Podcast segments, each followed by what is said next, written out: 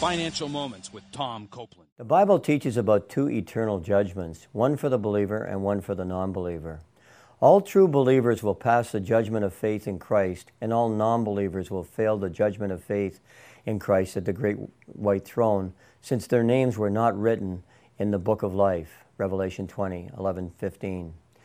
To clarify, Jesus said, Do not be amazed at this, for a time is coming when all who are in their graves will hear his voice and come out.